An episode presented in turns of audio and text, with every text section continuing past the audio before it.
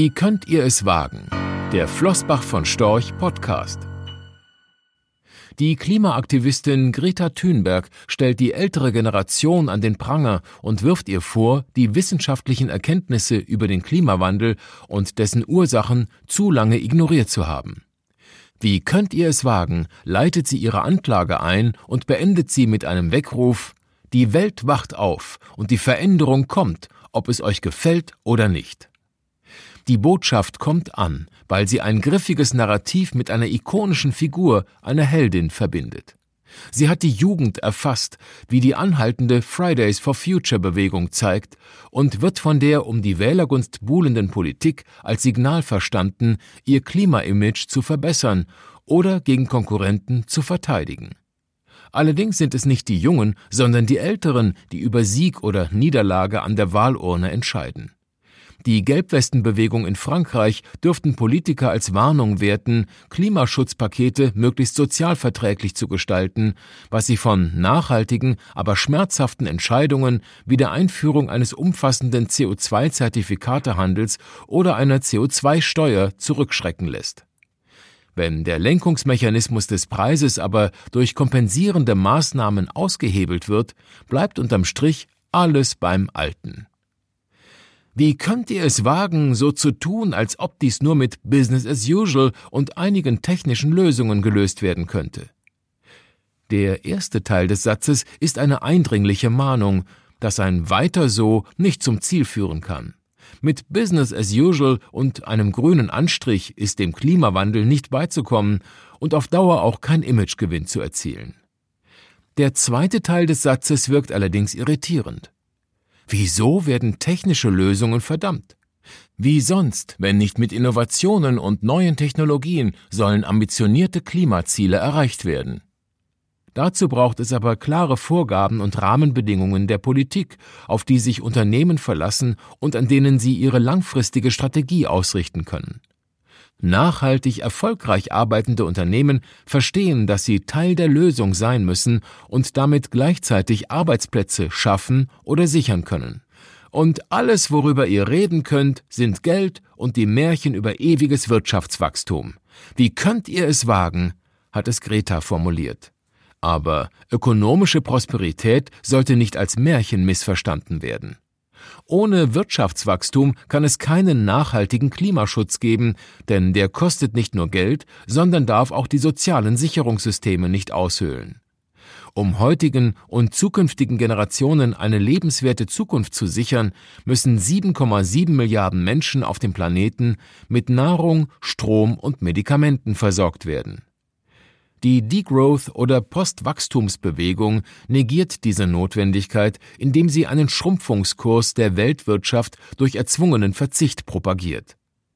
Abgesehen davon, dass es keine legitimierte und akzeptierte Instanz gibt, die bestimmen kann, was im Einzelfall konkret als unverzichtbar gilt, mag dies für all jene, die weder auf einen Job noch die Segnungen der sozialen Sicherungssysteme angewiesen sind, als gangbarer Weg erscheinen. Wer aber einen Arbeitsplatz braucht, Leistungen der Krankenkasse in Anspruch nehmen möchte und im Alter auf eine Rente angewiesen ist, wird einen Schrumpfungskurs der Wirtschaft mit aller Härte am eigenen Leibe zu spüren bekommen. Eine massive Schrumpfkur führt zu Arbeitslosigkeit, implodierenden Steuereinnahmen und aufgrund der demografischen Entwicklung zu einem Kollaps der sozialen Sicherungssysteme. Massenarbeitslosigkeit, Armut und harte gesellschaftliche Konflikte wären die Folgen. Denn Klimaschutz wäre dann wohl kaum noch auf der Agenda einer um ihre Existenz kämpfenden Bevölkerung. Die Innovations- und Investitionsdynamik würde erlahmen und damit wären sowohl die ökonomische als auch die ökologische Basis heutiger und zukünftiger Generationen zerstört. Spätestens dann frisst die Revolution ihre Kinder, und die heute Anklagenden säßen selbst auf der Anklagebank und müssten sich wohl folgenden Vorwurf anhören. Wohlmeinend habt ihr die Umwelt retten wollen, doch wie konntet ihr nur glauben, dass mit der Abschaffung der SUVs, ein paar Euro Umweltabgabe fürs Fliegen und Lastenrädern für den Stadtverkehr der Klimawandel zu stoppen sei? Warum habt ihr euch konstruktiven Lösungen verweigert, warum die Marktwirtschaft verteufelt und damit unsere ökonomische Zukunft verspielt? Lösungen gibt es, wenn die Politik nur den Mut dazu hätte. Kluge Anreizsysteme fördern klimaschonendes Wirtschaften und Konsumieren und bestrafen die Belastung der Umwelt. Ökonomen bezeichnen dies als Internalisierung externer Kosten. Die Inanspruchnahme von Ressourcen wird bepreist und der Geldbeutel diktiert, was wohlmeinende Botschaften nicht vermögen. Dies gilt für Unternehmen, für Privathaushalte und den Staat, wobei es hier ja der Geldbeutel der anderen ist. Die Grünen haben diese Idee in ihrem Leitantrag für den Parteitag im November aufgegriffen. Regeln zu setzen ist Sinn von Politik und zugleich der beste Innovationsmotor. Sie fordern einen klugen Mix aus CO2-Preis, Anreizen und Förderung sowie dem Ordnungsrecht. Der Preis für eine Tonne CO2-Ausstoß soll zunächst auf 40 Euro und ab 2021 auf 60 Euro erhöht werden. Dies würde nach unseren Berechnungen den Preis pro Liter Benzin inklusive Mehrwertsteuer um circa 11 bzw. 17 Cent und pro Liter Diesel um 13 bzw. 19 Cent erhöhen. Im Gegenzug soll die Stromsteuer gesenkt und jedem Bürger ein Energiegeld von 100 Euro pro Jahr gezahlt werden. Letzteres ist ein wahltaktisch begründetes Geschenk, das 8,3 Milliarden Euro kosten würde, ohne der Umwelt zu helfen.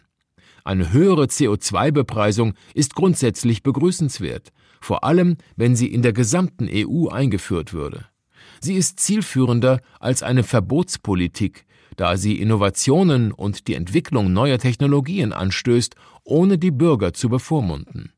Sie könnte sogar zu einem grünen Wirtschaftswunder beitragen, einer Art Green New Deal, wenn man es richtig angeht und die Tatkraft von Wissenschaftlern, Unternehmern und Ingenieuren in die richtigen Bahnen lenkt. Dann könnte der Weckruf von Greta Thunberg im historischen Rückblick tatsächlich als Signal für einen Aufbruch gewertet werden. Panik und Emotionen sind dagegen keine guten Ratgeber. Sie führen entweder zu Kopflosigkeit und Aktionismus, wie uns die Börse immer wieder lehrt, oder dem verzweifelten Festhalten am Status quo.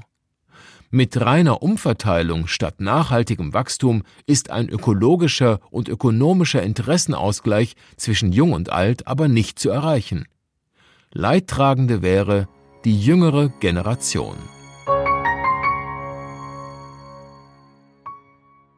Rechtlicher Hinweis diese Publikation dient unter anderem als Werbemitteilung. Sie richtet sich ausschließlich an Anleger mit Wohnsitz bzw. Sitz in Deutschland. Die enthaltenen Informationen und geäußerten Meinungen wurden mit großer Sorgfalt erstellt, die tatsächlichen Entwicklungen können aber erheblich hiervon abweichen. Die enthaltenen Informationen und Einschätzungen stellen keine Anlageberatung oder sonstige Empfehlung dar. Sie ersetzen insbesondere keine individuelle Anlageberatung. Angaben zu historischen Wertentwicklungen sind kein Indikator für zukünftige Wertentwicklungen.